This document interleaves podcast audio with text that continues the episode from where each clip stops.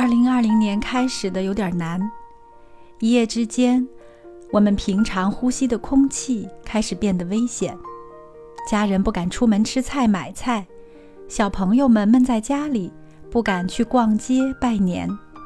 一场突如其来的新型冠状病毒肺炎，在这个春节前酿成大规模疫情，成千上万的人被感染，病毒向全国和全球扩散。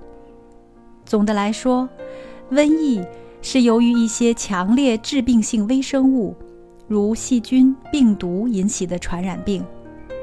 从古至今，人类遭遇了很多重大传染病。随着医学进步和公共卫生改善，它们大都能预防、控制和消灭，包括2003年肆虐中国的非典。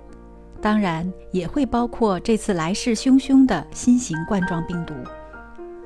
一切似曾相识。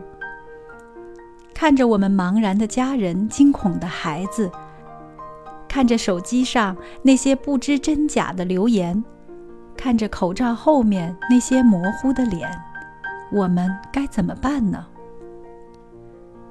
我们需要学习，学习让我们养成进步的习惯。找到规律，看到真相。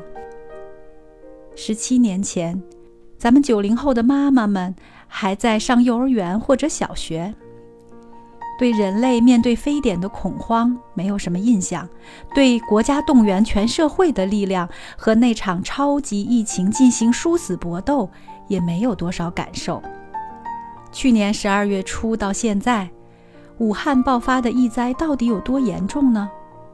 从年前武汉封城，到现在全国上下交通管控，延长春节放假，甚至每个小区谢绝陌生人进入，再一次亲历历史，大家感受足够强烈了吧？在变得更加谨慎前，我们需要记住历史。拿口罩做个例子，武汉肺炎爆发后。各地好多医院都在呼吁社会各界帮他们买口罩。中国的留学生在全球扫货去买口罩，国内大街小巷药房门口，人们冒着交叉传染的风险排起了长队，想要去买口罩。排队都排到情绪失控，有些老人家甚至动了拳脚。中国是世界上最大的口罩生产国。所有工厂加一起，每天能生产两千万只以上。为什么药房里还买不到口罩呢？咱们常听说要防火、防盗、防震、防洪，可是防疫呢？我们都没听说过呀。实际上，十七年来，非典的印象早已淡漠。要不是武汉这场怪病，谁家又会囤口罩呢？就算家里有口罩，那要怎么戴才算是真正合格呢？大家平时防疫意识都差，医用护理产品应急储备又不是很够。口罩防范的是病毒，那咱们稍微科普一下。对于普通人来说，我们并不需要知道新型冠状病毒到底长得是什么样子，但是我们需要知道病毒的传播途径。疾控中心的专家们说，这种病毒已经知道通过呼吸道的飞沫和身体接触来传播。也就是说，在一个开放空间，人跟人保持两米以上的距离，口鼻都保护起来的情况下，病毒感染人不能排除，但是机会就会小很多。这两天，我们的耳朵边开始出现一些好消息。比如说，出院的武汉肺炎病人比死亡的多了，病毒的传播开始出现拐点，疫苗的研制出现进展，医用口罩、防护服的供应出现了缓解，隔离设施和定点医院不断筹建，可以收容医治更多的患者，来缓解他们的病痛和交叉传染。甚至有专家预测，传染的高峰期就要过去了。灾难面前，敢问路在何方？我觉得在这个节骨眼上，抗病毒最好的方法还是在家宅着，把快乐建立在学习上。这些年，咱们国家繁荣安宁，家庭蒸蒸日上，我们不免有一些物质第一，心浮气躁。在这个难得的加长版的春节假期里，我们有更长的时间跟妈妈、爸爸在一起，跟孩子们在一起。共读一本书，跟自己美好的回忆和亲密的陪伴在一起，简单而又快乐。学习让人进步，通过它，我们可以看到问题的根源，找到最适合自己和家人的安全防护。疫病横行，尤其让人感到知识的金贵、科学的力量。今天。我给大家带来一档全新的音频节目，叫《真爱之声》。它是在这个非常时期，上海真爱梦想公益基金会的全体同仁凝聚外部合作伙伴、志愿者、捐赠人一起，给我们的梦想家人献上的。我们的很多梦想老师也是梦想爸爸妈妈。此时此刻，无论作为老师还是家长。我相信你们都需要帮助，把这个延长的假期变得更轻松愉快、有内涵。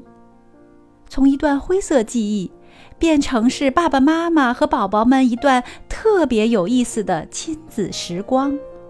为了这个目标，我会在二月份的每一天早晨九点钟，用真爱之声给大家带来二十二分钟的欢乐亲子时光。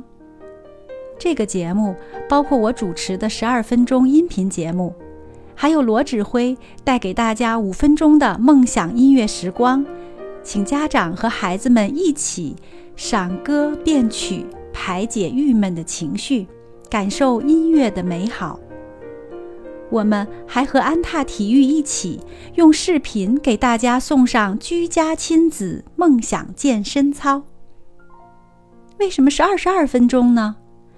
因为是二零二零年呐，所有努力都是真爱。在这个千禧年二十年代刚刚开始的时候，请收下我们的一点心意。关于内容，我在讲述中尽可能有针对性，用科普小贴士进行观察和反思。我会教爸爸妈妈们怎么识别谣言，出门怎么防护，回家怎么清洗。教孩子们怎么选童书，在网上学习打理压岁钱。我们既要保护好自己，避免身体被传染，也要防止反应过激、歧视传染者、污名化从疫区来的人。我们的选题会很多样，也会保持开放，欢迎你和你的朋友拿问题来，和我们一起做成节目，一起探讨，共同进步。通过这次公共卫生事件，咱们可以看到，我们的国家城市应急疾控系统的预警机制还存在隐患。孩子们，假如有一台时光机，可以回到二零一九年十二月八日，你是武汉病毒实验室的专家，疾控中心的官员，那你会怎么办呢？假如你是武汉市长、湖北省省长。你又会怎么办呢？你能够平衡方方面面的因素，保持定力，敏捷施政吗？这个世界还没有平行宇宙，我们无法知道哪种决策更正确、更错误。如果你不能做到只做对的，不做错的，那么大家就停止吐槽吧，和我一起来学习思考。除了这个小小的节目外，真爱梦想团队和我的外部伙伴们也在积极行动着。在二零二零年春季学期开学之前，我们将努力的去筹措资源，投放儿童安全健康包，配备清洁液、测温仪等等。目前，基金会的小伙伴们正在询价采购中，未来可能会覆盖湖北。重庆、河南、上海以及有可能需要的梦想中心的学校。真爱梦想和更多企业、社会组织将组成公益联盟，为武汉前线的人们提供物资捐赠、物流支持和技术服务。我们当然希望这场举国之力和超级瘟疫之间前所未有的对决早一天结束，但是我们不知道，它在走向结束还只是刚刚开始。我们还不能确切的知道什么时候爸爸妈妈能够安全的回去上班，地铁、公交车上人们不戴口罩也能安全出行，校园能再次开放，我们背着书包。走出家门，重新回到阳光下。但是，我们确信，为了那一天，我们都需要做一点什么，来巩固我们的信心，展现人间的温暖，用平凡人的努力汇聚我们的力量，中国的力量。所以，来吧，我们动起来！